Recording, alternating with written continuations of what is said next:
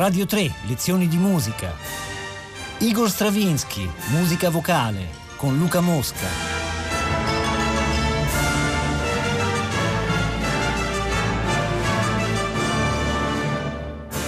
Buongiorno a tutti, Oggi eh, comincio un ciclo di otto puntate sulla musica di Igor Stravinsky e affronterò un po' i tre periodi fondamentali della sua musica, qui normalmente si divide la sua musica, no? il periodo russo, il periodo neoclassico dal 1920 circa e poi sino al periodo decafonico che dal 52, 53, 54 sino al 66, l'ultimo pezzo che ha scritto è del 66, poi lui l'ultimo, eh, in realtà del 66 al 71 non scriverà più, eh, gli ultimi 4-5 anni non ha scritto più. Oggi eh, vorrei farvi sentire pezzi eh, con la voce sono eh, di questi tre periodi. Quindi comincerò con le liriche giapponesi, che è un pezzo con lo stesso organico, un po' aumentato del Piero Lunaire di Schoenberg, perché eh, eh, Stravinsky andò a sentire Petrushka a Vienna e poi, dato che Schoenberg andò a sentire Petrushka e gli piacque, e gli piacque. E gli disse, guarda, fra due giorni fanno Piero Lunaire. E allora eh, eh, no, Stravinsky andò a sentire Piero Lunaire e rimase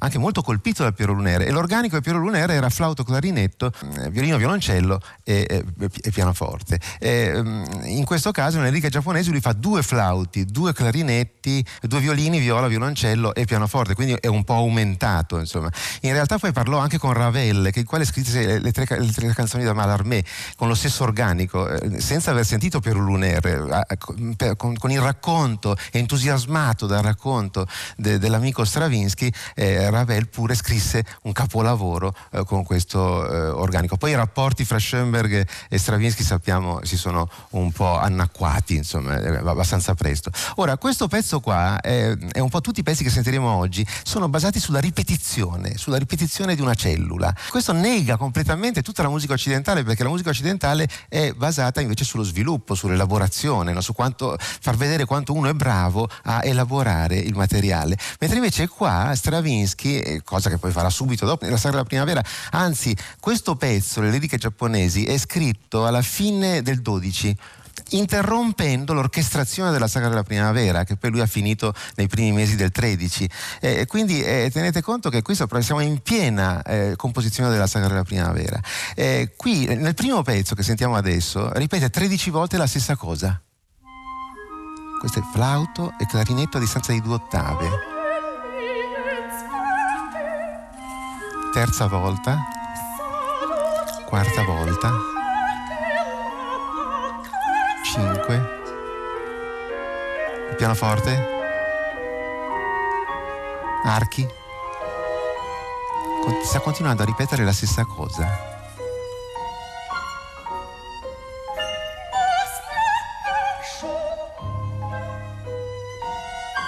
Siete con delle note ovviamente che aumentano ma è sempre la stessa cosa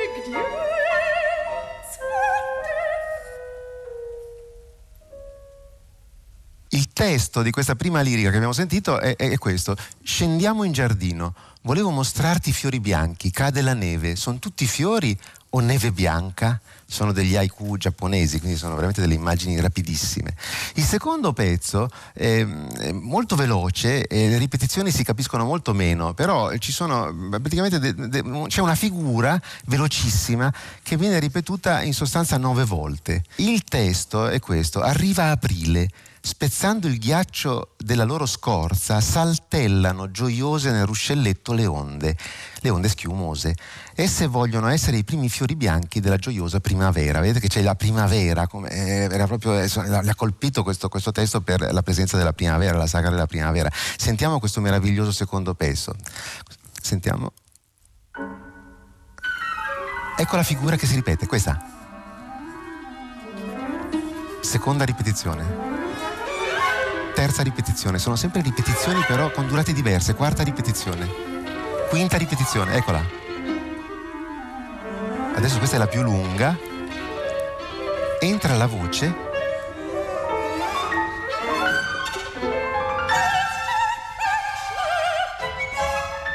Attenzione, sesta ripetizione, il violino.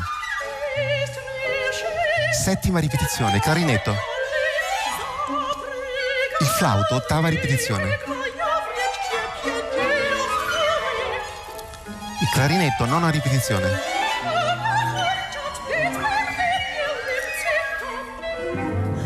E qui c'è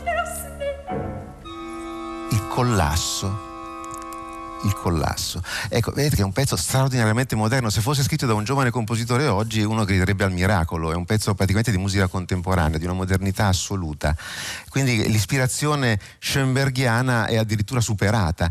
Questo terzo pezzo, eh, no, eh, il testo è questo. Cosa si intravede così bianco in lontananza? Si direbbero nubi Ovunque fra le colline i ciliegi in fiore festeggiano finalmente l'arrivo della primavera. Anche qua la primavera.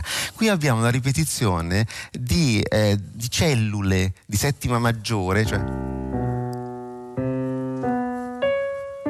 sono intervalli, sono queste tipici della musica dodecafonica, cioè comunque della musica seriale, tipici di Schoenberg, cioè questo chiaramente è un omaggio a Piero Lunaire.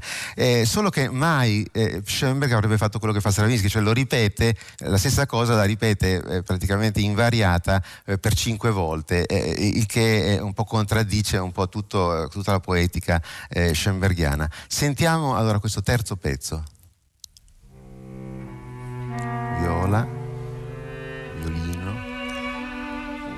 Violoncello, clarinetto, ripetizione. Ascoltate proprio la parte strumentale perché è lì che ripete. Questa è già la terza ripetizione, sentite?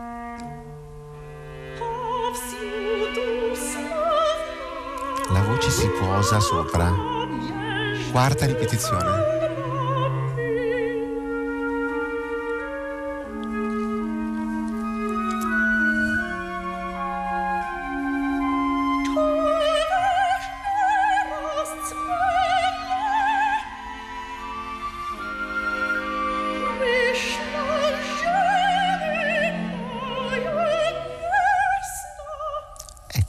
Ripetizione, solo strumentale, adesso fa una cosa molto interessante.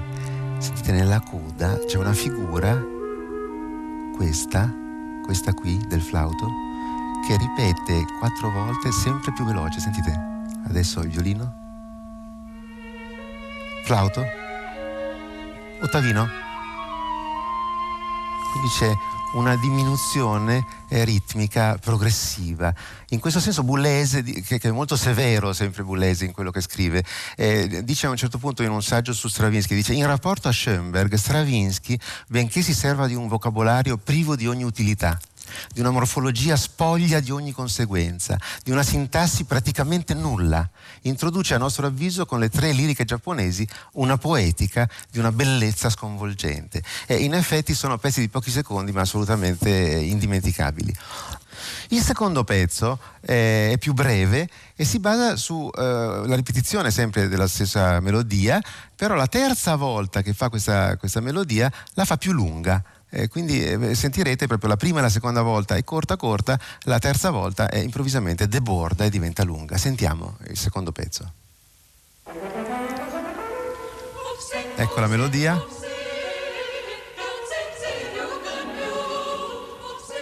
La prima ripetizione, quindi siamo al numero due di ripetizione, ecco la terza ripetizione. E sentite che improvvisamente deborda e diventa molto più lunga.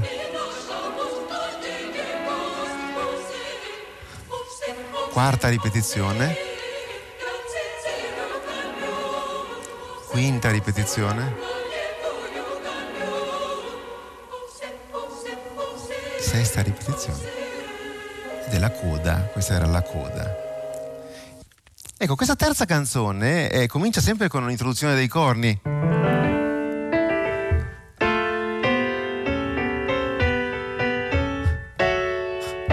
C'è la riposizione ossessiva di questa figura.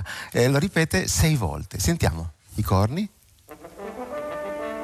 Prima esposizione. Seconda.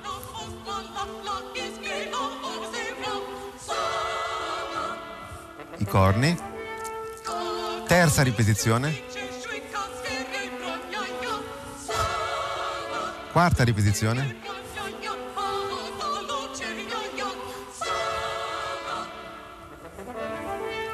Quinta ripetizione.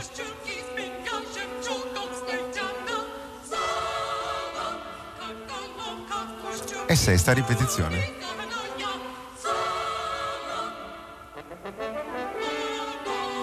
E questa è la coda il pezzo si conclude così, vedete, è una musica priva completamente di sviluppo.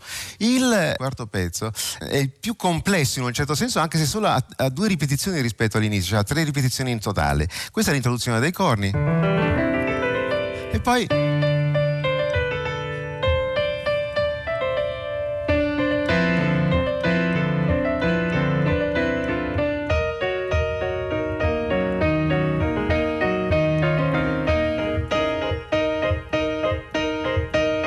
vedete che sempre si basa sulla ripetizione, ma sempre sfasata, cioè 1, 2, 1, 2, 3. 3, 1, 2, 3, cioè 1, 2, 1, 2, 3, 1, 2, 1, 2, 3, sono tutte battute dispari a un certo punto, è molto regolare fino a un certo punto e poi sono tutte battute dispari. Sentiamolo pure dall'inizio, i corni, esposizione, una battuta di tre ottavi. 2, 3, 4, 1, 2, 3, 4, 1, 2, 1, 2, 3, 1, 2, 1, 2, 3, 1, 2, 1, 2, 3, 1, 2, 1, 2, 1, 2, 1, 2, 1, 2. Ripetizione. 1, 2, 3, 4, 1, 2, 3, 1, 2, 3, 4, 1, 2, 3, 1, 2, 1, 2, 3, 1, 2,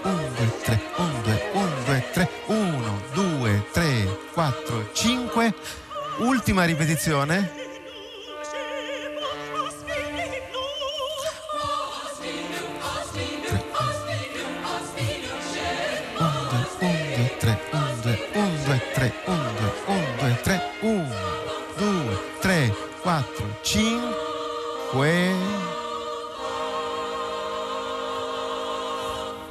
Ecco, è un pezzo molto semplice, però eh, si capisce molto bene dove va a parare la musica di Stravinsky. Adesso facciamo un salto molto grande, eh, andiamo negli anni 50 eh, al Rex Progress e eh, sentiamo eh, no, una parte eh, del ehm, Rex Progress, cioè la fine del, del primo atto. Eh, prima però vorrei spiegarvi che cosa fa Stravinsky nel periodo neoclassico, perché abbiamo sentito due pezzi del periodo russo e quindi avete visto la ripetizione continua delle, no, delle stesse frasi musicali, eh, magari leggermente diverse, no, leggermente differenziate dal punto di vista ritmico, oppure più lunghe, più brevi.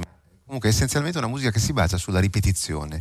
D'altra parte, nel periodo russo, per esempio c'è eh, nella saga della primavera, eh, Stravinsky eh, utilizza sempre la sovrapposizione di accordi di tonalità diverse, per cui c'è quel famoso passaggio della saga della primavera che fa così.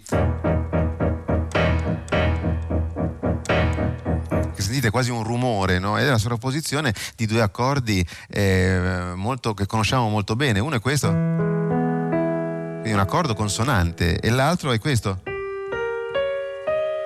Un altro accordo consonante sono due accordi che tecnicamente si chiamano una triade maggiore e una settima di dominante. Sovrapposti danno un accordo eh, tremendo, no? Un accordo molto dissonante. Poi un'ottava sotto nel registro grave diventa quasi eh, un rumore, quasi un rumore. Ora, la stessa cosa Stravinsky la fa nel periodo neoclassico, solamente non lo fa con accordi di tonalità diverse, ma lo fa eh, con accordi della stessa tonalità. Quindi siamo, eh, sappiamo la scala di Do maggiore, su questa scala sì, eh, per esempio eh, nasce, nascono questi due accordi che sono la base di tutta la musica di Mozart, di Bach, di Brahms, cioè la, la, la, cadenza perfetta, la cosiddetta cadenza perfetta. Ora sentite eh, in questo passaggio che vi suono del Rex Progress, ehm, che è del 51, eh, abbiamo proprio la sovrapposizione di questi due accordi, li, li, li, eh, li compone insieme, sentite.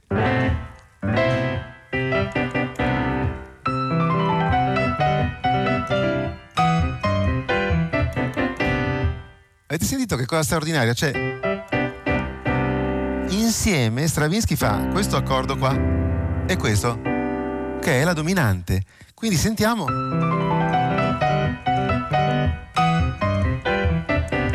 Questo tutta la musica del periodo neoclassico si basa sulla sovrapposizione di eh, questi due accordi e magari si sovrappone anche il quarto grado col quinto grado, altri accordi anche, però la sovrapposizione come aveva fatto nel periodo russo, nella storia della primavera, la fa anche eh, nel periodo eh, neoclassico. Adesso noi eh, ci ince- proprio centriamo la nostra attenzione sulla carriera del Libertino che è un'opera eh, del 51 basata su un libretto bellissimo di Oden del poeta Oden, ehm, eh, che è una specie di Don Giovanni stravinschiano, quindi eh, è un, un, giovane Tom Rayquel, Tom Rayquel che riceve eh, una eredità solo che non ha l'intelligenza per gestirla. Insomma, quindi la prima cosa che fa eh, sperpera eh, tutti i soldi della, no, della, dell'eredità, eh, per esempio andando in un bordello, tanto per, per essere espliciti. ha una ragazza che è una ragazza deliziosa, in questo questo momento che stiamo per ascoltare, eh, questa ragazza ha capito che sta per perdere questo dissoluto e quindi proprio nella, in tutta quest'ultima parte del primo atto eh, lei eh, eh praticamente eh, vuole salvare, salvare eh, Tom Rayquel dalla perdizione, dalla perdizione. Ora, tutta questa musica che stiamo per sentire si basa sulla sovrapposizione di tonica e di dominante. Quindi eh, sentite l'inizio al pianoforte dell'aria, direi scusate la caballetta, la caballetta perché l'aria in realtà questa, tutta questa parte è un'aria e poi una caballetta, quindi mi confondo, ma in realtà questa è una caballetta, la, la, la fine del primo atto. Sentite come, come è straordinariamente interessante sia ritmicamente che armonicamente.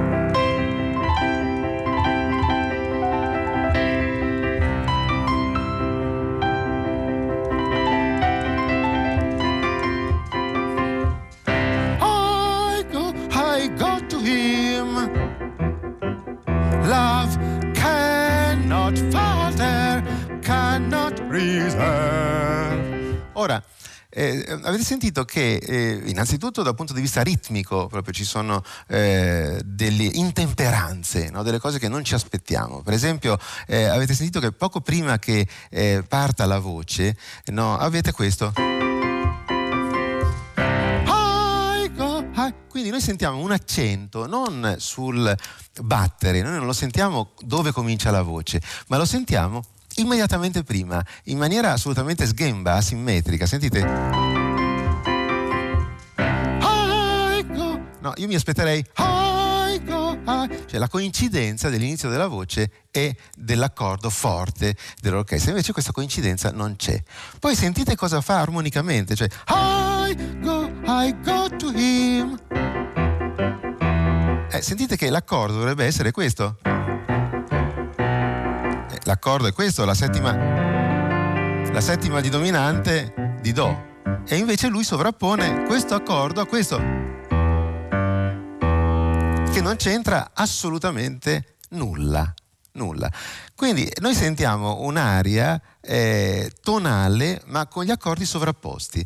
Eh, la cosa incredibile è che quasi non ce ne accorgiamo, eh, familiarizziamo subito con questo modo di fare no? Eh, e questo è, è abbastanza straordinario, cioè, è una musica estremamente sofisticata, estremamente moderna, quella di Stravinsky nel periodo neoclassico, ma noi eh, riusciamo a comprenderla in maniera assolutamente diretta, no? senza, senza difficoltà alcuna. In questo momento eh, no, Anna sta proprio eh, decidendo, decide di andare da lui, andare da, da, Tom per salvarlo. Quindi vado da lui, amore non può vacillare, non può venir meno. Sentiamo quindi questa decisione di Anna nel cantare la cabaletta. Qui lei dice, oh Dio, proteggi il mio Tom sostieni mio Padre e rafforza la mia risoluzione. Sentite che qua i corni sono pacifici, ma tutto questo qua scatta come una molla, improvvisamente, sentite.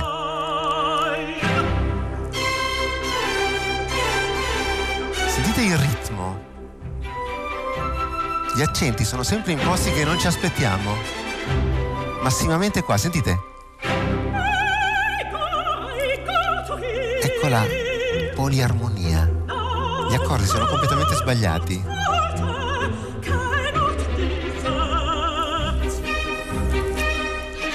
Qui c'è proprio una progressione barocca. Sembra in Madamina il catalogo è questo del Don Giovanni di Mozart. Anche se disprezzato o dimenticato, anche se ferito, se amore è amore, non può mutare.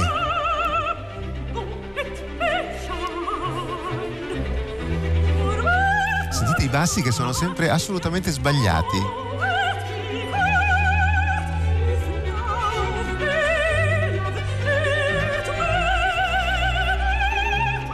naturalmente sbagliati fra virgolette, sono giustissimi, devono essere queste note. Perché sennò sarebbe semplicemente un rifacimento di Mozart, ma non lo è, è qualcosa di completamente nuovo. Come in ogni cabaletta che si rispetti c'è la parte centrale. Modula, cambia tonalità va in minore, in modo minore, o se io vedessi il mio amore in affanno, non avrà importanza. Che sarà mai? Lei ad ogni costo vuole aiutare Tom. Improvvisamente ripresa. Naturalmente tagliata, Stravinsky tagliava sempre, non aveva paura, non voleva mai allungare il brodo, non allunga mai il brodo. Vado da lui, Amore non può vacillare, non può venir meno.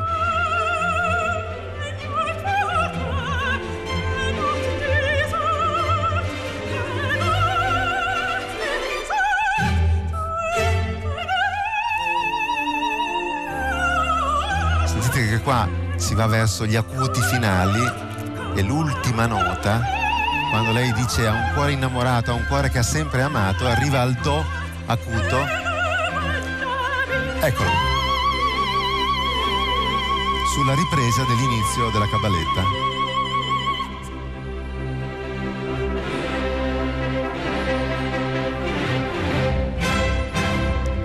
Stravinsky a questo punto avrebbe potuto continuare a scrivere no? sempre in, in, questo stile, ha un cambiamento totale, cioè dopo questo pezzo, dopo Rex Progress, eh, no, scopre Webern, in realtà l'aveva, ripeto, già, già, già scoperto nelle liriche giapponesi, no? Schoenberg l'aveva già eh, rifatto nelle liriche giapponesi, ma eh, quindi 40 anni prima di Rex Progress. Eh, adesso noi sentiamo l'ultimo pezzo che ha scritto Stravinsky, che è un pezzo dodecafonico, eh, quindi vi ripeto dal 51, cioè dalla Race Progress fino a questo pezzo che è The All and the Pussycat per voce pianoforte, eh, Stravinsky proprio si cimenterà con la musica dodecafonica anche qui, anche in questo campo, scrivendo dei capolavori assoluti della storia della musica. Ora, questa, questa, questa un, sarebbe il gufo e la gattina, sarebbe il gufo e la gattina. Il testo è delizioso, è, una specie di filastrocca infantile, vi leggo solo qualche riga. Il gufo e la gattina andarono in mare in una bella barca verde pisello, presero un po' di miele e una bella sommetta, avvolta in un biglietto da cinque sterline. Il gufo guardò le stelle lassù e cantò accompagnandosi con una piccola chitarra. E finisce così: Caro maialino, vorresti venderci il tuo anello per uno scellino? Il maialino disse sì, così lo portarono via e si sposarono il giorno dopo. Insomma, è, è una specie di scioglilingua eh, infantile, eh, la musica è assolutamente deliziosa, totalmente dodecafonica. La serie, cioè è una serie di 12 suoni diversi, eh, questa si chiama serie dodecafonica, che sono 12 no, suoni diversi, i 12 suoni della scala cromatica messi in un certo ordine. Questo è l'ordine.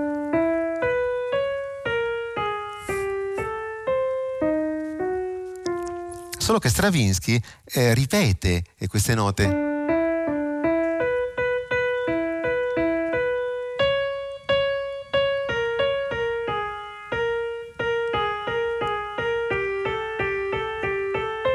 quindi eh, semplicemente eh, noi assistiamo al dipanarsi di questa serie che però eh, attraverso le ripetizioni non suona come una serie dodecafonica, pur essendo musica dodecafonica, insomma c'è una grande originalità e libertà nell'uso della dodecafonia. Adesso sentiamolo subito così eh, non, non, abbiamo il pericolo di essere tagliati no, dalla fine della trasmissione. Eh, sentiamo fin dall'inizio e sentirete eh, fi, fin dall'inizio che il pianoforte fa le stesse note della voce, solo più lente. e tutto il pezzo è un inseguimento fra la voce e il pianoforte che fanno la stessa cosa ma sfasati.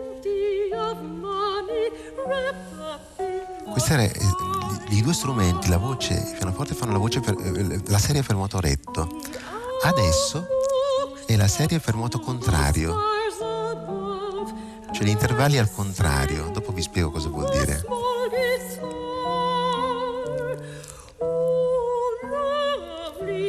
Questo è il contrario retrogrado.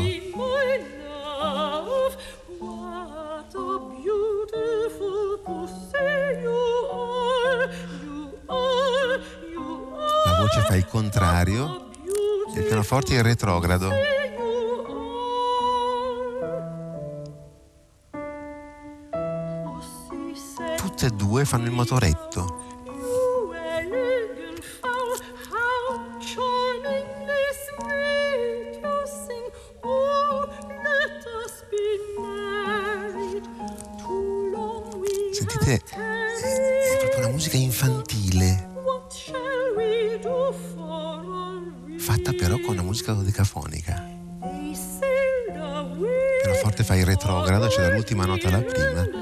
la voce il contrario.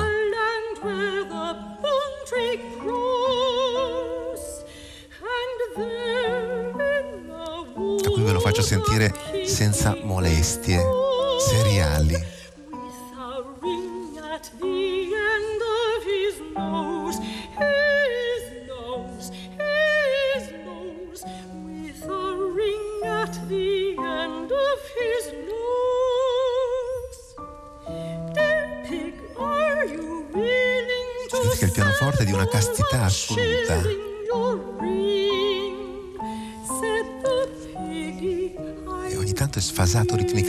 Rispetto alla voce.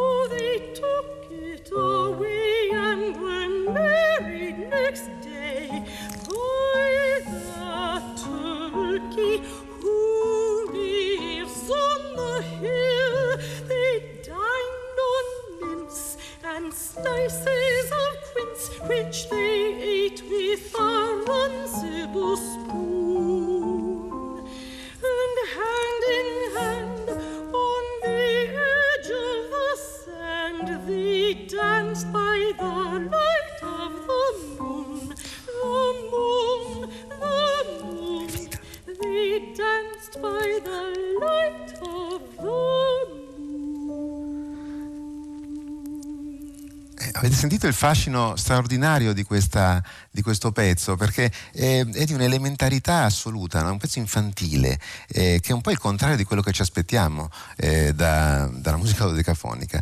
Eh, abbiamo visto allora questi tre momenti completamente diversi della musica di Stravinsky e questo si riverbererà nelle prossime puntate. Un caro saluto da Luca Mosca. Radio 3, lezioni di musica, a cura di Paola Damiani. Potete ascoltare tutte le lezioni di musica dal sito di Radio 3 e scaricarle con l'app Rai Play Radio.